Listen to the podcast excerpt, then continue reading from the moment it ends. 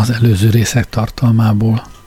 Hősünket, Bendét legutóbb ott hagytuk el, hogy nyomozása során újra felbukkant az általa keresett asszony kisgyermeke, és úgy volt, hogy azt háromra hozza vissza az anyja, vagy aki annak mondta magát, illetve az anyja testvérének mondta magát az asszonyhoz, aki arra felügyelt.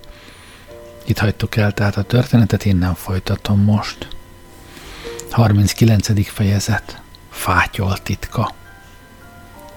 Csak két negyedet ütött háromra, midőn már helyet foglalék azon sarokház közelében, hová a kis Móricot délután három órakor visszahozni ígéri azon hölgy, kinek látását oly fontosnak tartám, hogy az öreg Móric elszalasztását is feledhetőnek vélem, ha most itt tökéletesen tisztába lehetne jönnöm. Alig állék azonban néhány pillanatig helyemen, s már észrevevém, hogy valóságos botrány kőül szolgálok. A velem szemközt álló földszinti ház ablakánál csinos asszonyka ült kezében kötéssel, s szemeiben hő elragadtatással.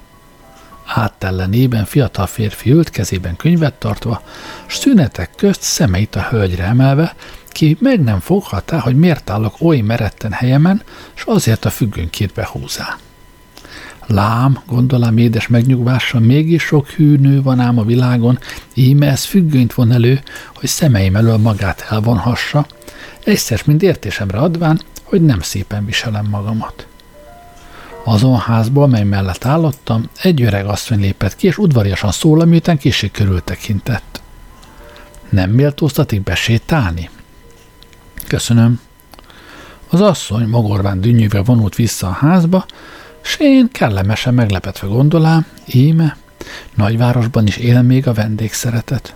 Engem ezen asszonyság életében most látott először, s mégis vendégszeretettel szólított hajlékába, hogy az utcán meg ne unjam magamat, s puha széken vagy pamlagon megpihenjek, de köszönöm szépen, én majd csak állok most, legalább kivételképpen, mert a magyar különben mindig csak ülve szokott haladni, azaz mindig gyűlésekben csücsügél, és azt véli, hogy ugyancsak nagyot tett, ha ezen örökös gyűlések és ülések közben néha-néha még beszél is valamicskét. A szomszéd utcából egy derék férfi közelíte, oly ingadozva, mintha politikai lakomából jönne. Csak hogy nála nem az elvek, hanem a lábak ingadoztak. Közelebb érvén hozzám, lábait megállítni törekvék, mi nagy nehezen sikerülvén neki akadozva szóla. Rám méltóztatik várni? Nem. De mégis engem méltóztatott keresni? Nem. De én itt lakom ezen sarokházban. Mondom, nem önre vártam. Talán mégis, mert én énekmester vagyok, engem sokan keresnek. De én nem. Furcsa. Ezzel nagy nehezen a sarokházba botorkált, miután többször visszatekinte felém, s fejét csóválta, mintha nem akarná hinni, hogy csak ugyan nem reál várakoztam. Alig tűnt el a kapu mögött, s egy bérkocsi közelíte, a kocsis kalapját érint, és kérdőleg tekinte rám, hogy nem akarok-e üres hintajába ülni. Fejemet kedvetlenül rázám, és a kocsis továbbhajtott, csodálkozva tekintvén néhányszor vissza, mintha meg nem foghatná, hogy ugyan miért állonghat jól öltözött ember a város ezen elhagyatott, vagy legalább néptelen részében. Most házaló zsidó állott meg előttem, s nagy alázatossággal köszönte, és bizalmasan suttogám, mi alatt gondosan körülnézett. Talán károsulni méltóztatott? Nem. Bocsánatot kérek, csak azért gondoltam, mivel ezen távol utcában méltóztatik állani és körültekinteni. Tehát veszedelmes ezen utca? Nem, hanem én ismerős vagyok itt, és nyomába szoktam annak jutni, ami itt veszel. Azért bátorkodtam szólani. És ha csak ugyan vesztettem volna valamit ezen utcában, úgy féláron visszaszerzem, ha nem becsületes ember találta meg. Hogyan? Igen, mert az ilyen vagy megtartja, vagy hírlapokban jelent, és díj nélkül adja vissza tulajdonosának a talált tárgyat. Ha, értem. Engedelmet kérek. A házaló távozott, s én ismét új keresett mód megismerésével gazdagodtam. Egy közeli szurtos csapszékből igen csinos külsejű fiatalember jő ki, hosszú haját félresimítja, hevült homlokáról, sebéből tárcát von elő, valamit jegyez bele, és nagyszerű léptekkel távozik. Ugyan miképp tévedt ez így szegényes csapszékben, melyben fuvarosok és targoncások mulatozásnak engedik át magukat, és régi bevett szokás szerint pacal kapna, midőn paprikás csirkét rendelnek. Ez alkalmasint azon távolról bevándorlott firkászok egyike, kik árcsökkentés útján magasztalják az idegen művészeteket, az ittenieknek pedig ebéd és vacsoráért szolgálnak a művészet érdekében, és néha azoknak is juttatnak egy pár sült falatot, kik megvásárlott sületlenségeiket ingyen közre bocsátják. Ha ezután ezen művészi források kissé apadni kezd, akkor a zsug akkor a zugcsapszékeket járják el, és ingyen ételhez törekszenek jutni, mit miképp néhányszor saját szemeimmel látám, és tulajdonfüleimmel hallám, ekképp visznek véghez. Az így bevándorlott szarka mások tollával, vagyis fizetetlen ruhákkal fölpiperézve, nagy elbizottan lép a csapszékbe, mintha se tüzet akarnak kérni, hogy krajcáros havannai szivarát meggyújthassa, és úri hangot szól. Tüzet! A kocsmáros, mivel pincére nincs, maga ugrik föl, s gyufát nyújt az úrfinak, ki isten tudja, melyik németországi kávéházban kezdi irodalmi pályáját, mint tekkeőrs, most forrát fintorgatja a gyufa bűze miatt, és nagy leereszkedéssel kérdi a csaplárost. Ugyan miképp tud ön ez ugóiban megélni, kocsmáros úr? Csak úgy lassacskán, feleli szokott elmés modorával a nyárspolgár. Járnak vendégei? Meglehetősen, főképp ünnepnapokon és este munka után. Igen, de képzelem, hogy azok bizony nem sokat fogyasztanak. Százakat ugyan nem, de pár paprikás csirkét mégis fölemésztenek. És az is készül itt? Ó, igen. Ennek örülök, mert ezen ételt igen szeretem, s külföldön többször megtapasztalám, hogy így kisebb vendéglőkben az efféle közönséges ételeket sokkal jobban készítik, mint a nagy vendégfogadókban.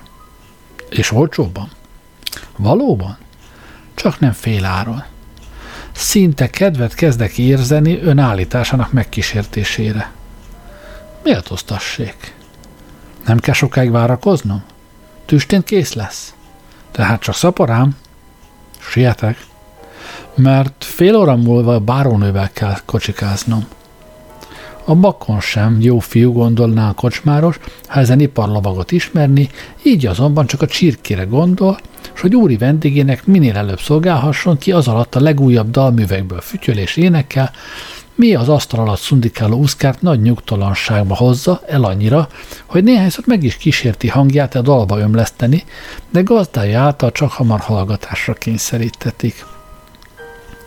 Végre a csirke elkészült, a firkász asztalhoz ül, és finnyásan kezdi a csirkét szagolni, és lassanként szájába rakni, mintha azt sem tudná, hogy miképp kell így közönséges ételhez nyúlnia, és mintha mindeddig csak ezüstről falatozott volna, pedig minden darabot kétszer nyel el, előbb szemeivel és azután szájával, és csak azt sajnálja, hogy egyszerre nem tolhatja torkába a jó falatokat, mikhez vajmi ritkán szokott jutni, és ezen vágy csak hamar annyira erőt vesz rajta, hogy egészen megfeledkezik rangjáról, és ugyancsak nyeli a jó zamatú darabokat. Ekközben így beszélget a kocsmárossal. Valóban jó? Örvendek. Még nem ettem így jó paprikás Pestem. Szerencsémnek tartom. Ezen étel meggazdagíthatná önt. Ha. Valóban, még egy messzei sört kérek. Miért osztassé? Ez is igen jó. Tisztán szoktam vele bánni. Érzem, nagy vendégfogadóban többnyire csak hamisított italt kap az ember. Egy csirke és sör, ismétlem, rövid idő alatt gazdaggá tehetné önt, valóban gazdaggá. De ugyan miképp? Ha a belvárosiak is tudnák, mi élvezethez juthatnak önnél. Ó, messze vagyok a várostól. Az nem baj, egy kis séta annál nagyobb étvágyat gerjeszt. De mit tegyek tehát? Tudatni kellene a közönséggel, hogy mit lehet önnél. De mikor épp? A lapokban. Sógoromtól hallottam, hogy az efféle hirdetések sok pénzbe kerülnek, és nem igen sokat használnak. Elhiszem bizony, hogy egyszerű hirdetések nem igen sokat használnak, mert azokra csak azt mondja a közönség, hogy minden cigány a maga lovát dicséri. De más által kell önnek dicsértetnie, mégpedig nem közönséges hirdetések közt, hanem magában a lapban. De miképp tehetném azt? Lássa, én író vagyok, s mulatságból gyakran írok apró cikkelyeket a lapokba. Én szívesen szólnék benne önről, s fogadom, hogy minden nap legalább negyven csirkéje fog elfogyni, kétszer legalább annyi icces önre. Lehetséges. Böcsületemre mondom, mert a lapot az egész város német lakossága olvassa, és ezennel ígérem, hogy meg is fogom azt tenni. Aj, hála, mivel tartozom? Ó, kérem alázatosan, legnagyobb szerencsémnek tartom, hogy szolgálhattam. Hála, micsoda, ön megsért? Kérem alázatosan, nem méltóztassék csekély hálámat megvetni, és méltóztassék gyakran megtisztelni becses jelenlétével, és mindenkor legnagyobb szerencsémnek fogom tartatni, ha... Ám legyen tehát. Köszönöm alázatosan. De még egyet, méltóztassék. A beiktatásért két forint szokott járni. Ó, ezer örömmel itt van. És önnek azon lapra tüstént előfizetnie kell, hogy új vendégei szellemi élvezetet is leljenek. Az igazságos dicsérettel bizonyosan meg lesz ön elégedve. Ó, még egyszer alázatosan köszönöm, tüstént előfizetni szaladok. Jól van, ajánlásom gazdaggá fogja ön tenni. Kérem, kötelességünk embertársainkon lehetőségig segíteni. Ajánlom magamat. Alázatos szolgálja. A firkász távozik, a dicsérő cikket megírja, az új előfizetőhöz jutott lap közli azt, s a firkász a két forintot megtartja, és még néhányszor jól lakik ingyen, a kocsmáros pedig hiába várja meggazdagodását. Ezen sajátszerű iparlovagok igen veszélyes emberek, mert nem csak így fogáskákra, vet, fogáskákra vetemülne, hogy élhessenek, hanem ha ilyesmik miatt titkos zugaikból elővonatna, s derekasan megdorgáltatna, a böcsületes dorgálókat, kik tetteikről a rejtőfátyot ellebbentik, s titkaikat napmére derítik, sárral dobálják, aljas ráfogásokkal illetik, s böcsületöket mindenképp gyanúsítgatja. Részínűvel nem szenvedhetik másban azt, mi saját kebleiből már rég tökéletesen kihalt. Részint, mivel jól tudják, hogy önérzettel bíró férfiú velük sem tollal, sem egy egyéb eszközzel nem szállhat szembe. A közmegvetés pedig, mely úgyis sarkaikhoz van láncolva, büntetésnek tartani többé nem bírják. Így csalít lovag ez is ki a csapszékből kijött, s most odébb siet sátorfájával. De íme, hogy nyitott bérkocsi közelít, benne fátyolos hölgyül, ölén kisgyermeket tartva. Ez alkalmasint, az kire én várakozom. Bevárjam őt? Nem, ha előbb szólna az özveggyel, megtudná, hogy ott valék déltájban, s vagy elkészülhetne megjelenésemre, vagy éppen egészen kikerülhetné, hogy vele találkozzam. Ezt gondolám, s gyorsan a házba siettem, hol ismét varrásnál lelém az asszonyt. Azonnal így szólék hozzá. Itt vagyunk már. A nagyságos asszony is? Igen, kis előre jöttem körültekinteni, hogy nincs itt idegen. Ó, én mindig egyedül vagyok. Helyes. Elébe megyek a nagyságos asszonynak. Nem szükséges, már itt van. És úgy volt. A kocsi megállapodott, s kevés másodperc múlva szobába lépett a fátyolos hölgy, gyermekét ölében tartva. Én az ablak melletti szekrényhez simultam, hogy mindjárt beléptekor nem veheti észre ott létemet. Fátyolát tett fölemelé, a kocsiban elszenderült gyermeket gyöngéden megcsokolá, csöndesen ágyra fekteti és felén fordult. A fátyol titka tehát föl volt födözve, vonásiban azon asszonyra ismertem, kit koporsóban s dalmer oldalán kettős alakban láttam. Meglepetését hasznomra akarám fordítani, és azért kezét merészen megragadám, és nyugodtan kérdém. Ön itt, szép Eszter? Uram, rebegi a hölgy, s eszméletlenül az ágy mellett álló szalmaszékre rogyott.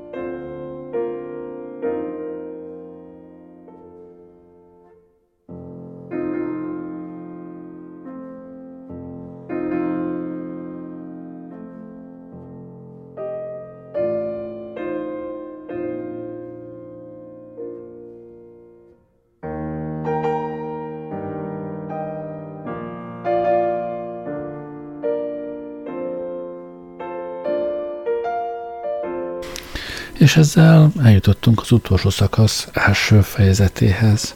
Élő halott. Szemeimet figyelve függesztím az előttem ülő ájult hölgy arcának szabályos, szép vonásaira, s kevés perc alatt tökéletesen meggyőződém, hogy sejtésem csak ugyanvaló. A halál halovány színes, mereven mozdulatlanság kétségkívül ugyanaz vala, melyet a koporsóban fekvő Beattini grófnőn észrevevék, ez már nem lehetett többé csalódás, és erősen hihetém, hogy a fiatal férfi és hölgy, kiket Dalmer társaságában láti, Eszter vala, kivel ég tudja mi célból kettős szerepet játszatott színlelt halála után a gazkalandor. Kevés pillanat múlva ismét magához tért a szép asszony, de a jelentkezni kezdő élet azonnal ismét letűnt szemeiből, mihelyt kémlő tekintetemmel találkozta, s azonnal gyorsan emelkedő keble tanúsítá, hogy lelke még nem hagyja el szép hajlékát. Szívemből sajnálni kezdém a szerencsétlent, mert erősen hívém, hogy ennyire nem redülhet meg a kebel, melyben egyedül csak elvetemültség uralkodik. Gyönge asszony, ez bizonyosan gondolám, kit heves véralkat és forró szív tévútra vezérlet, s ki nem bír annyi erővel, hogy jobb útra térhetne, vagy az igazság fedő tekintetét rendületlenül kiállhatná. Ilyenekkel gyakran találkozunk az életben, s mindnyájan, kik nem írtozunk saját keblünkbe is nyúlni, bizonyosan csak szánakozást fogunk irántok érezni, mert az így szerencsétlenségek áldozatai az életöröm legpesgőbb perceiben sem valódilag boldogok, miután keblök fenekén mindig megmarad a lelki vád mardosó hatása, mely lételőket megmérgezi. A szép szemek ismét megnyíltak, s oly kérdő kifejezéssel fordultak felém, hogy veszélyesen gyöngülni érzem szilárd szándékomat, s csak súlyos küzdés után határzám magam maradásra, s föltett szándékom kíméletlen előmozdítására. Mindenek előtt az özvegyhez fordulék, ki kíváncsian, s egyszerűen megdöbbenve tekintett sajátszerű jelenetre, s távozást inték neki, ő azonban késkedett, s aggályjal tekinte a halavány nőre, de ez igen bólint a fejével, és mély sóhaj emelkedék a szép hölgy kebléből, arcát gyönge pírfuttá el, de csak azért, hogy rögtön ismét annál föltűnőbb halászszínnek adjon helyet, és alig hallhatóan szóla. Uram, ön ismer engem? Igen, felelém határozottan, s megindulásomat leküzdeni iparkodva. A hölgy remegett, szemeit földre szegezi, és fájdalmasan folytatá. Ön romlásomra esküdött. Ki mondá ezt önnek? Férjem. Sufertel Mózic? Ez szavaim varázserővel hatottak a hölgyre, minden vonás a legnagyobb rémülés jelét fejezi ki, tagjai remegtek, fel akart állani, de ismét székre hanyatlott, s elhaló hangon mondá. Miért nem hallhatok meg e pillanatban, uram, legyen irgalmas, és öljön meg?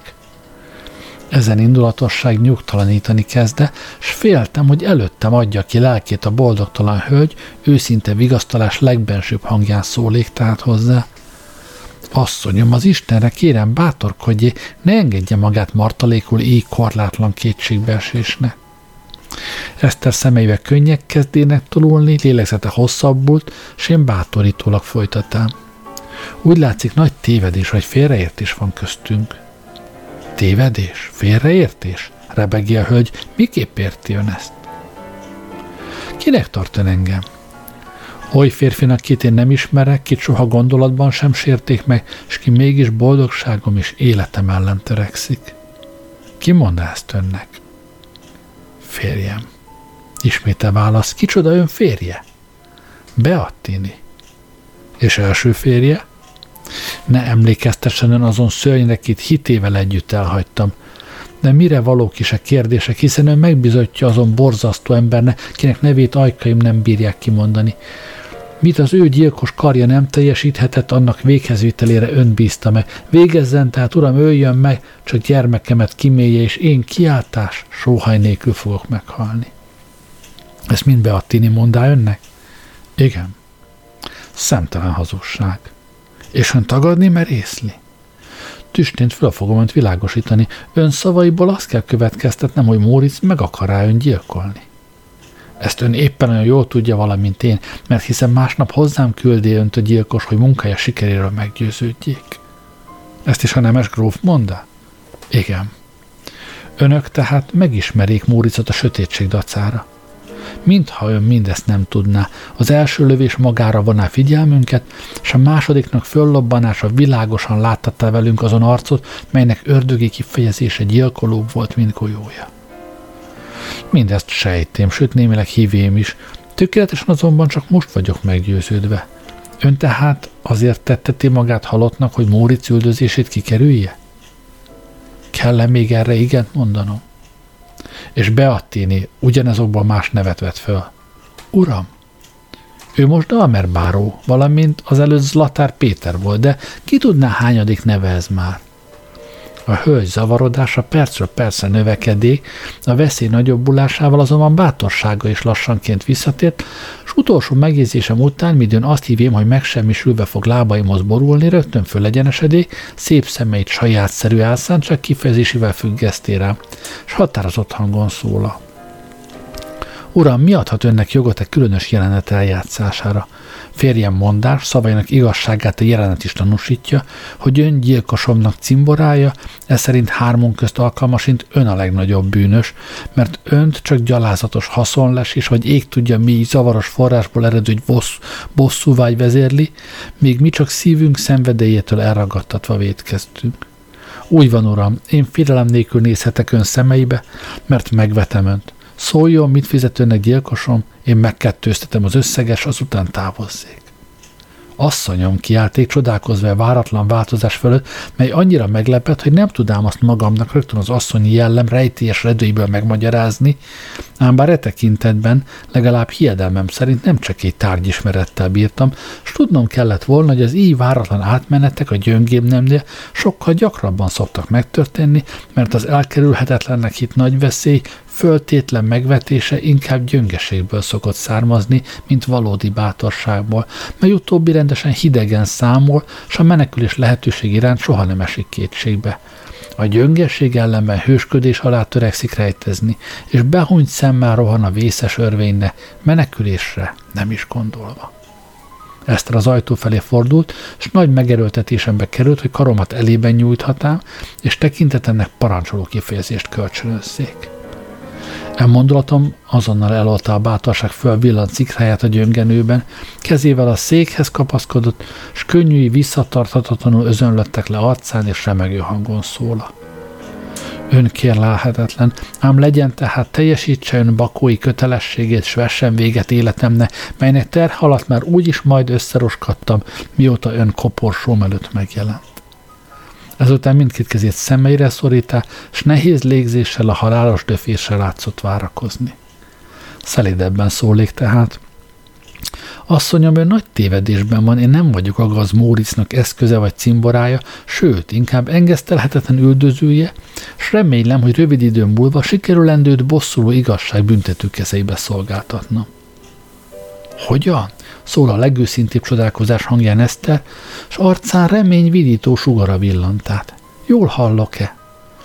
Igen, ő az én életemet is kétszer veszélyeztetté már, és minden pillanatban újabb merénytől kell rettegnem, eddig szabadon jár.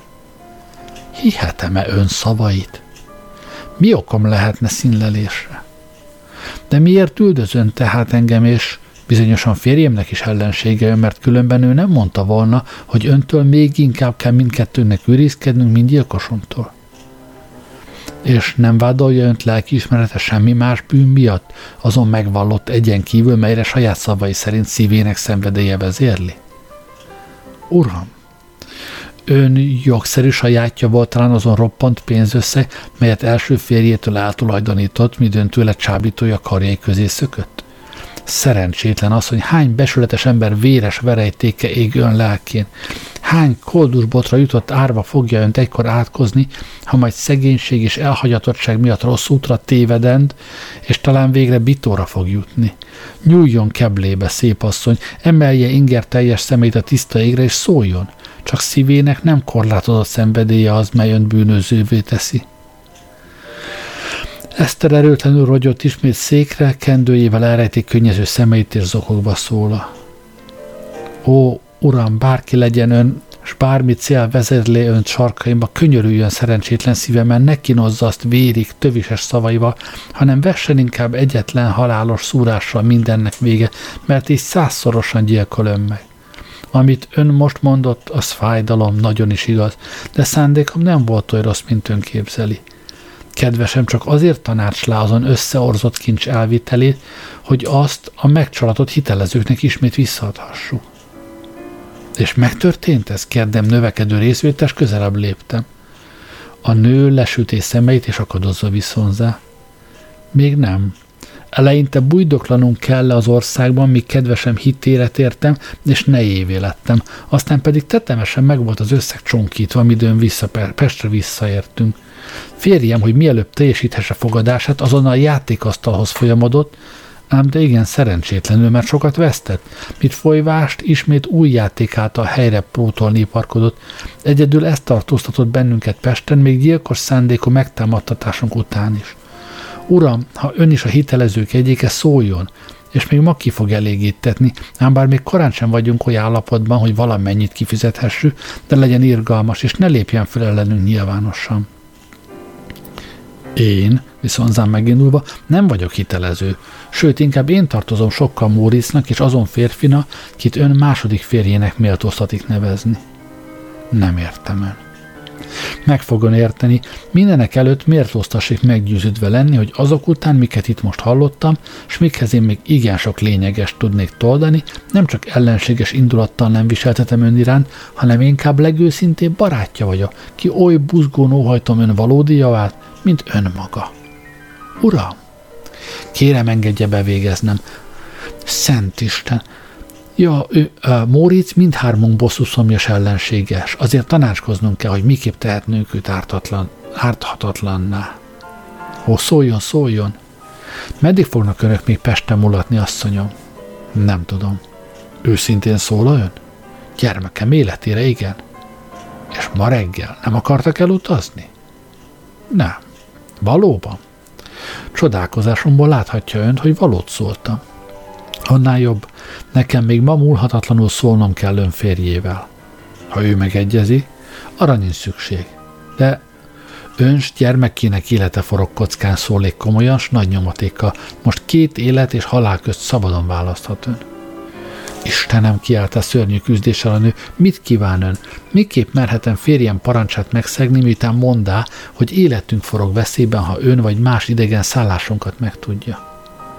Ó, gyermekség, ő ezt bizonyosan csak azért mondá, mert ugyanazon bal hiedelemben volt, mint ön. Azt hitte tudni illi, hogy Móriczal cimboráskodom. Tehát fölvilágosítom őt. Azt magamnak kell tennem, bízzék bennem, asszonyom, vagy nem kényszeríthetném, vagy nem kényszeríthetném most önt, hogy engem tüstént a városházba kövessen. Bízzék bennem, s Istenre esküszöm, hogy egykor a találkozásunkat áldani fogja. Ám legyen, szól a hosszos tudakodás után, Eszter, hiszek önnek. Mi a vendéglőben lakunk az első emeletem. Mikor szólhatok ön férjével? Most nincs hon, de este hét órakor bizonyosan visszajő. Tehát hét óra előtt ott leszek. Gondolja meg még egyszer, asszonyom, hogy nem csak ön, hanem gyermekének élete is kezeimben van. Ha megérkezésem előtt találna férje visszatérni, találkozásunkról szót sem szabad tudnia, különben ígérem. Most üljön bérkocsijába és távozzé, én pedig gondoskodni fogok, hogy gyermekén bosszulhassam meg magamat, ha ön szavát nem teljesíti. Szentül ígérem. Eszter távozott, kocsiba ült és eltűnt, anélkül, hogy az özveggyel szót válthatott volna, kinek szorosan meghagyjam, hogy másnap reggelig kívülem senkit ne bocsásson a gyermekhez, és az ajtót még Eszter előtt is zárva tartsa.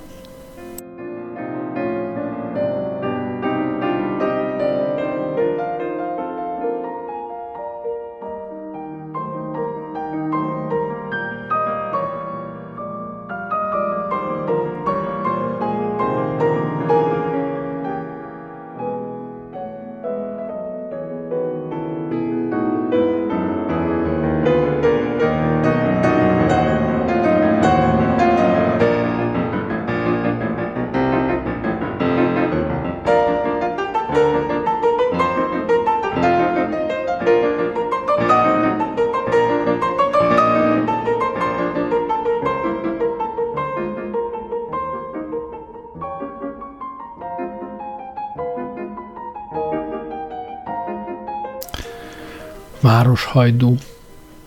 Borús kedéllyel távozám, s epedve jártatám végig szemeimet az utcán, tárgyat kereső, mely gondolataimnak derültebb irányt adhatna.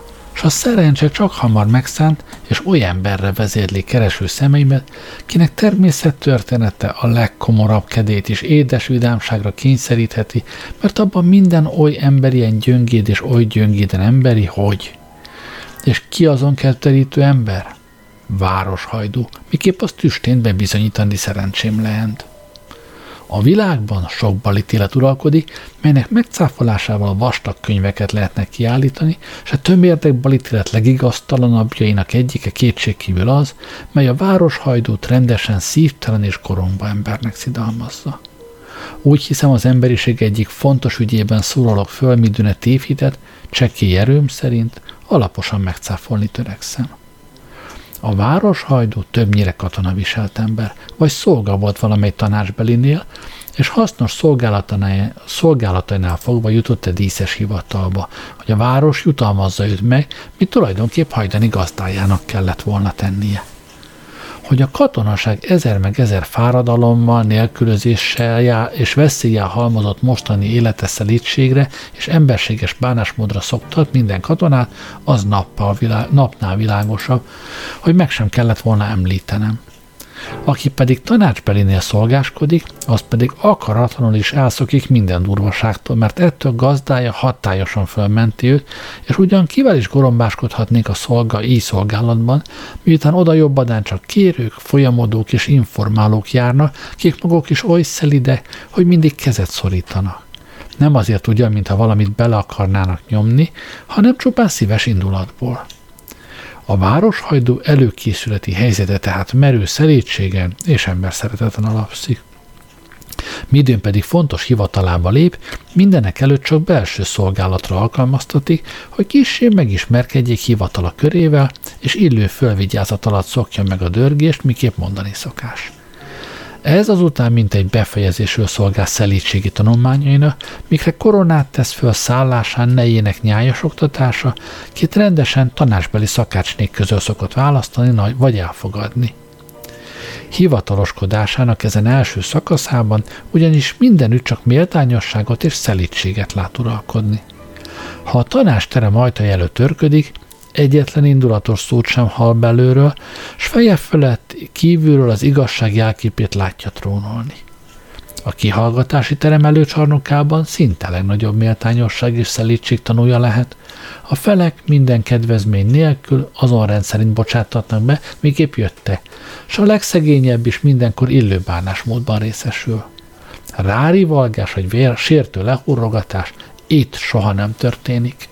Midőn ott törködik, hol a rabokat vallatják, még kélyes élvezetnek örvendhet lelke, soha nem feledik ott el, hogy az ember legiszonyúbb eltévedésében is ember marad, hogy a fogoly még nem mindig egyszeres, mint bűnös, és hogy a valódi bűnös is nem durva leolyasítást, hanem csak igazságos ítéletet és javító emberi büntetést érdemel.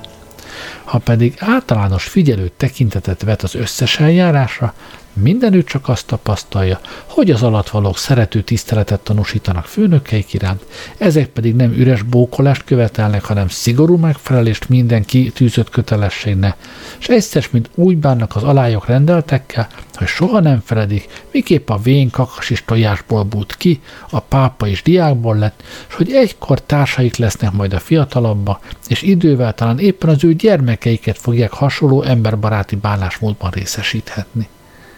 Ugyan kimernek kételkedni, hogy az elsoroltaknak naponkénti szemlélése és tapasztalása, a már különben is jó alapú városhajdút, rövid idő alatt tökéletesen meg nem szelídítik. Bizonyosan senki. Ezen gyakorlati idő után külső szolgálatra is bátran alkalmaztatik a városhajdú, s bármely ágát tekintsük is annak, bizonyosan mindenütt csak szelídségét és emberbaráti érzelmeit fogjuk csodálhatni. Működéseinek egész tengerét nem úszhatjuk keresztül, mert arra hetek, hónapok kellenének, és oly munka mellett bizonyosan kifogyna lélegzetünk. Azért azonban ne kövessük bölcs politikusaink példáját, kiknek semmi nem kell, ha minden nem adatik meg nekik, hanem soroljunk elő legalább annyit, mennyit lehet. Lássunk tehát néhány élő példát. A városhajdú reggel, sütőhez kísér egy rabot kenyérért. A rab neje garastat férjének, melyet nehéz munka után szerzett béréből kuporgatott meg. A rab pálinkát vesz a garason, s megkínálja a hajdút. Durva, goromba ember bizonyosan visszautasítaná ezt, de ő nem akarja a szegény rabot kevéssége által megsérteni, s hörpint egyet, mert azt tanulta pályája első szakában, hogy az így megvetés igen fájdalmas, és ezért minden durva visszautasítást kerülni kell. A piacon éretlen gyümölcsöt koboztat el általa a biztos, azon meghagyással, hogy öntse a Dunába. Ő azonnal elindul, a parton azonban öreg asszony szólítja őt meg, mondván, hogy ki, kár egy gyümölcsöt a Dunába szórni, neki egy malackája van, melynek bizonyosan nem ártana meg, és néhány garaskát éppen nem sajnálna érette.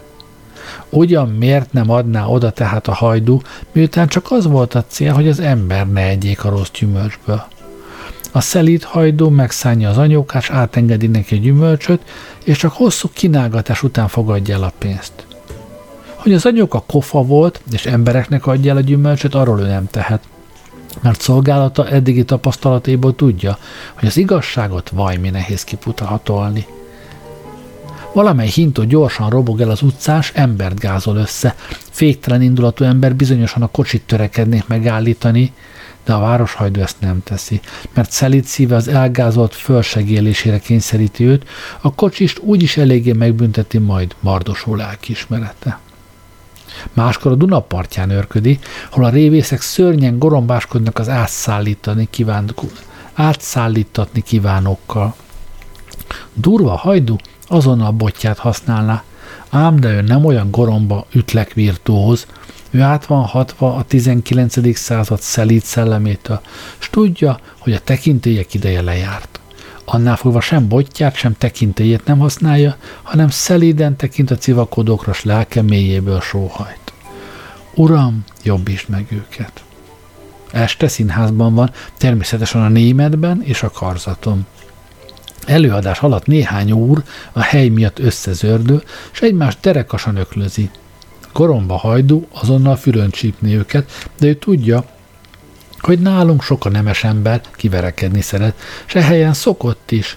Azért tehát félrefordul és szemeit behunja, mintha semmit nem látna, mert első szolgálat gyakorlata alkalmával gyakran tapasztalá, miképp sokszor igen hasznos, ha a józan és szelíd ember mind a két szemét behunja. Vagy délután valamely utcaszöglethez támaszkodva áll, és kurta szárú pipájába kedélyesen eregeti a füstöt, s látja, hogy egy targoncás az egész járdát elfoglalja, és egy pár sétálót ugyancsak leültet. Neveletlen pimasz ekkor bizonyosan szitkokkal vagy éppen bottal támadná meg az izzadó targoncást, de ő mélyen sóha és éj gondolatokra fakad.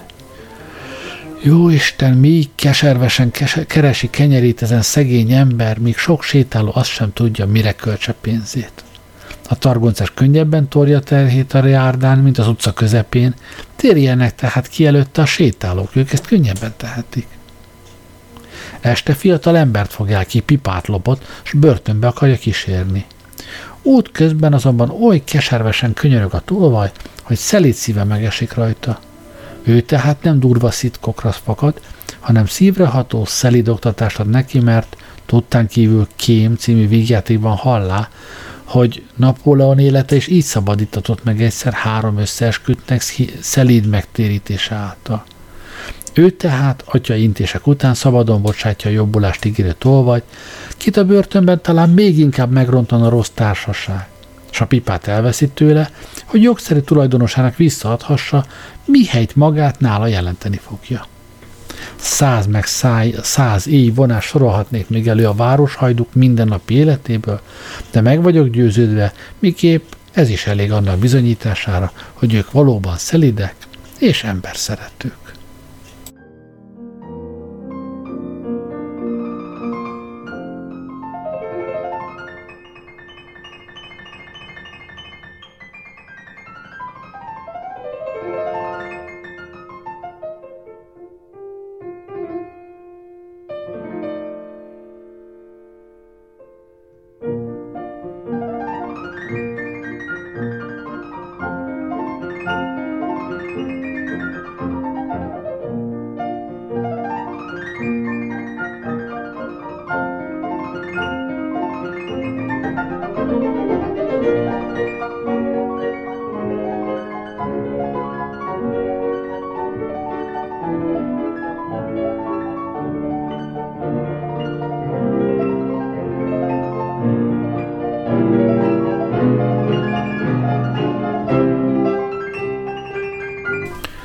Hetedik fejezet.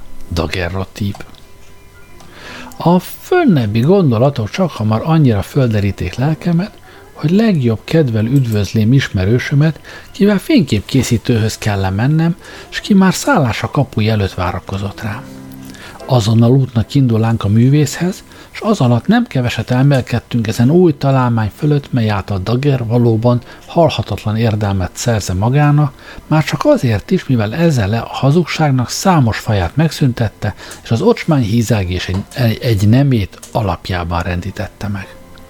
Ha most például valaki távol menyasszonyának arcképét óhatja látni, csak fényrajzban követelje azt, s meg lehet győződve, hogy nem fog zsákban macskát vásárlani, mert a nap valamint nem szégyenli saját foltjait mindenki által láttatni, úgy mások foltjait sem engedi elpalástoltatni, ha sugárai ecseté, ecsetgyanánt használtatnak.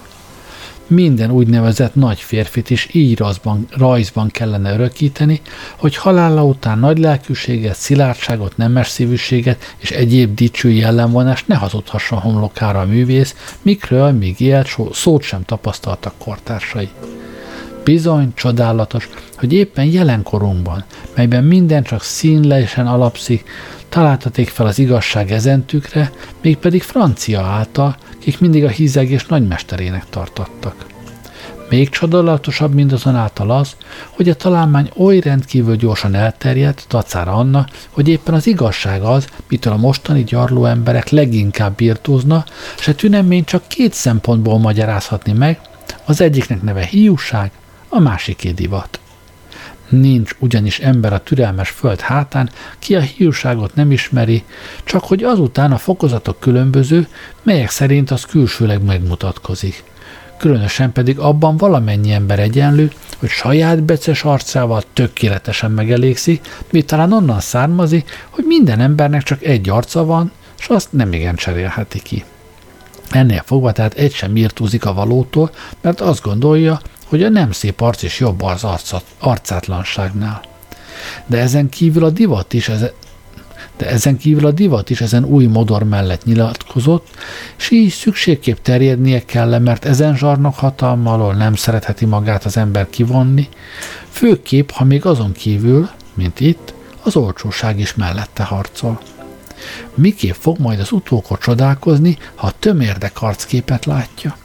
Bizonyosan azt fogják gondolni, hogy Magyarországnak a tizenkilencedik században rendkívül sok nevezetes embere volt, kikről a történeti évkönyvek irigységből vagy Isten tudja mi jóból hallgatnak.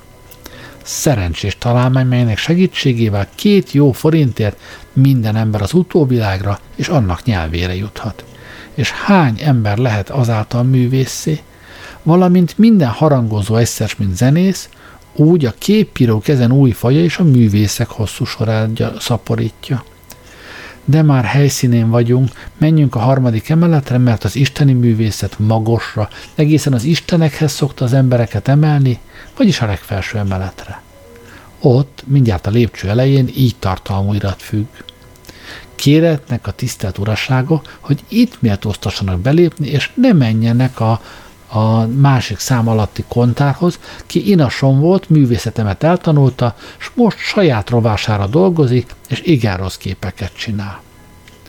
Íme, mire vettem ül a kenyérírítsi, hol a céhek zsibbasztó hatása nem öleli sírba az iparkodást, ott piszkos haszonlesés vett neki gáncsot, és ugyanazon eredményt szüli.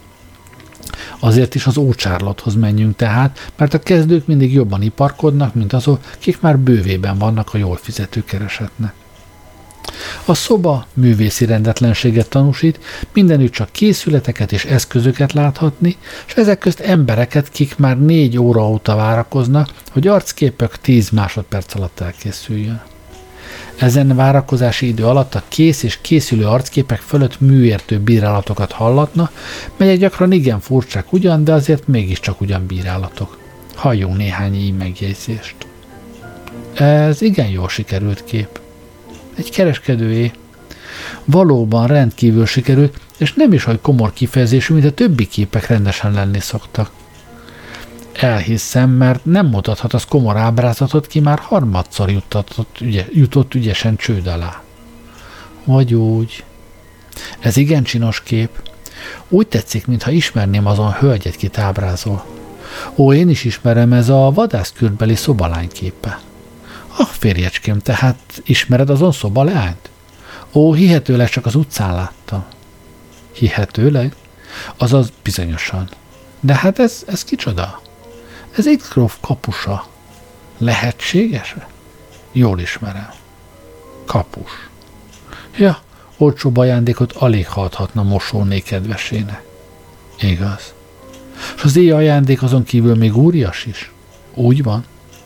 Tehát ezen kihívó tekintetű pompás hölgyecske? Ah, ez titok. Titok? Igen. És három példányban van itt. Az is titok. De miért? Már csak megsúgom. Halljuk.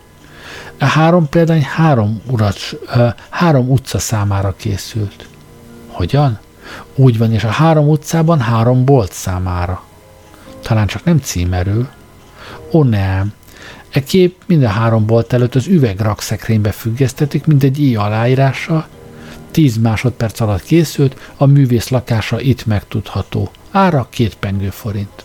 A szép kép föltűni, és így sokan tudakozzák a művészt és illetőleg lakását. Természetesen.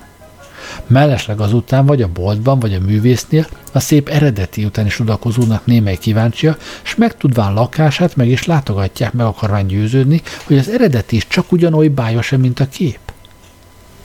Hát ezen pohos úr ugyan kicsoda? Nem ismerem. Ön sem ismeri? Nem, én sem. Mi sem? Csodálatos.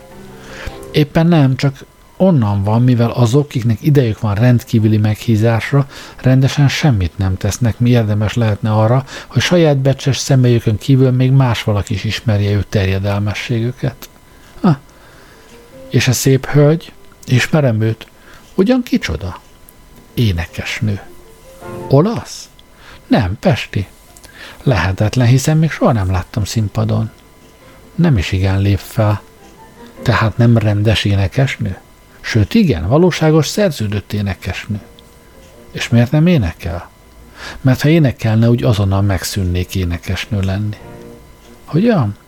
Úgy van, az igazgatóság csak azért fizeti őt, hogy ne énekeljen a közönség, és ezáltal mélyen, hogy ne énekeljen, és a közönség ezáltal mélyen lekötelezve érezheti magát. Ho-ho! Így megjegyzések közt lassan ugyan, de mégis eltelik az idő, s a várakozók szépen egymás után helyet foglalnak a halhatatlanító széken. Íme most egy fiatal katona ül le, fekete frakban és fehér nadrágban, s így szól a művészhez. Uram, én polgári öltözetben ülök ugyan, de mégis szeretném, ha képen látszanék, hogy katona vagyok.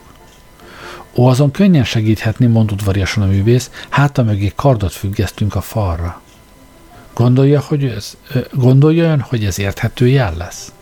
Minden esetre. Sőt, még érthetőbb, mintha oldalán függne, mert a mai világban mindenütt szegen rozsdásodik a hadseregek kardja, és vérhelyett csak tenta folydogál a politikai harctereken. A katona ezen felvilágosítással beéri, s leül, az arcát nevezetes férfias kifejezésre erőlteti.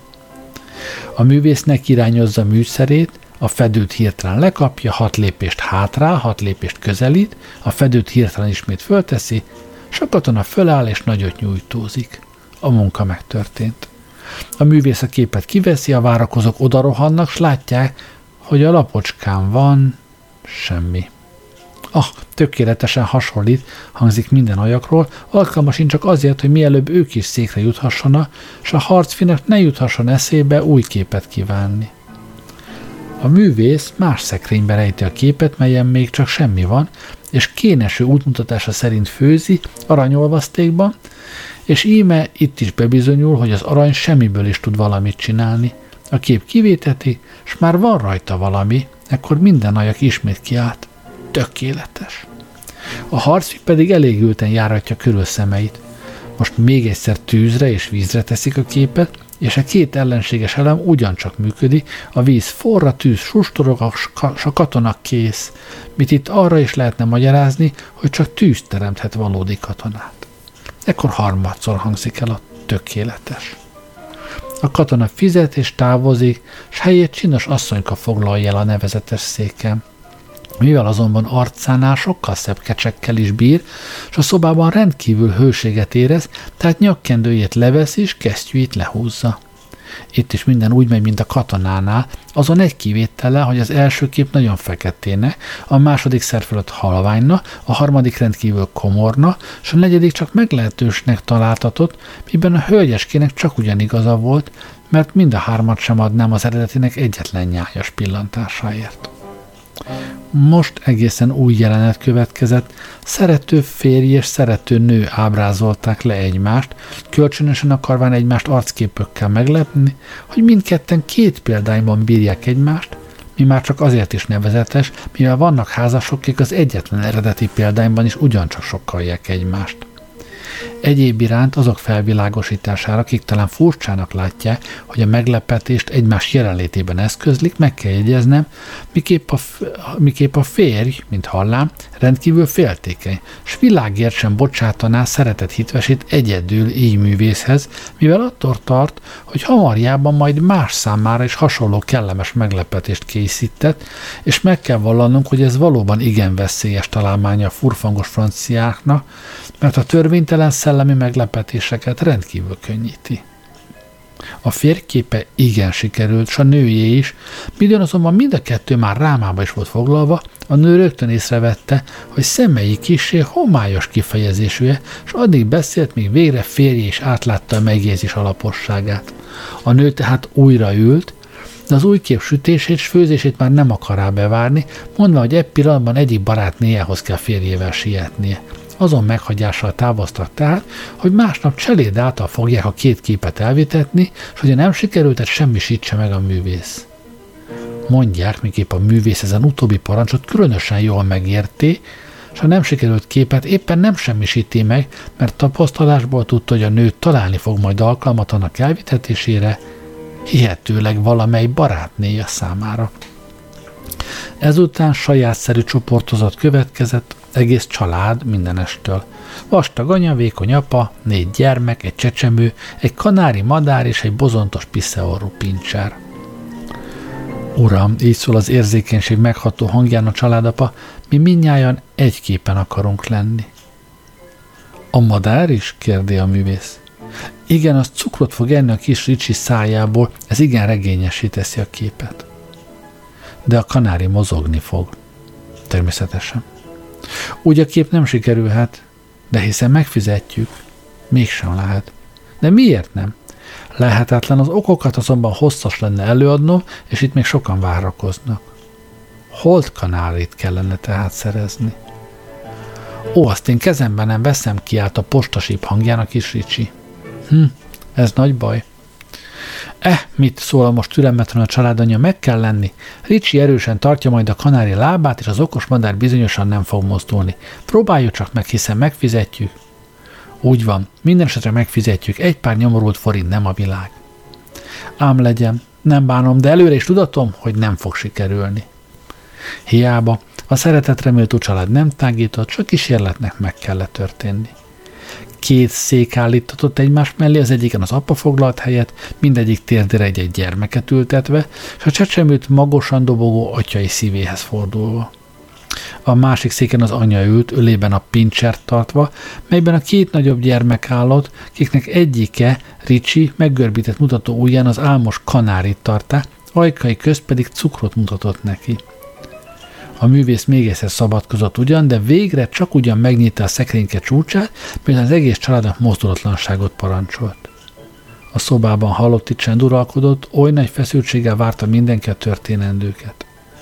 A kép szokott időre másik szekrénykébe vándorolt, a kevés pillanat múlva onnan ki, és a bámulók szemei elébe került. Hiszen ez nem madár, hanem inkább bőregérhez vagy békához hasonlít. A pincsernek nincs feje. A nagyságos asszonynak két orra van. A Ricsi kisasszonynak két feje. Szentisten, a ténsúrnak három szája lett. És valóban úgy volt. A kép oly csodás szörnygyűjteményt ábrázolt, hogy azonnal megvásárlám, s ritkaság gyanánt mutatom meg most is minden művészetbarátnak. A szerencsétlen család szörnyen zúgolódott, a művész lehetőségig mentegetőzött, és igen sajnálá, hogy nem szabad a várakozók kacajába vegyülnie, mi pedig, nyájas olvasó, ha úgy tetszik, a szép Eszterhez siethetünk most, mert a találkozás ideje már közelít, s ha nem sikerült családi fényrajzot, úgy sem tehetjük sikerelté. De Eszterhez már majd csak a jövő héten jutunk el. Köszönöm, hogy velem voltatok ma este, jó éjszakát kívánok, Gerlei rádiózó.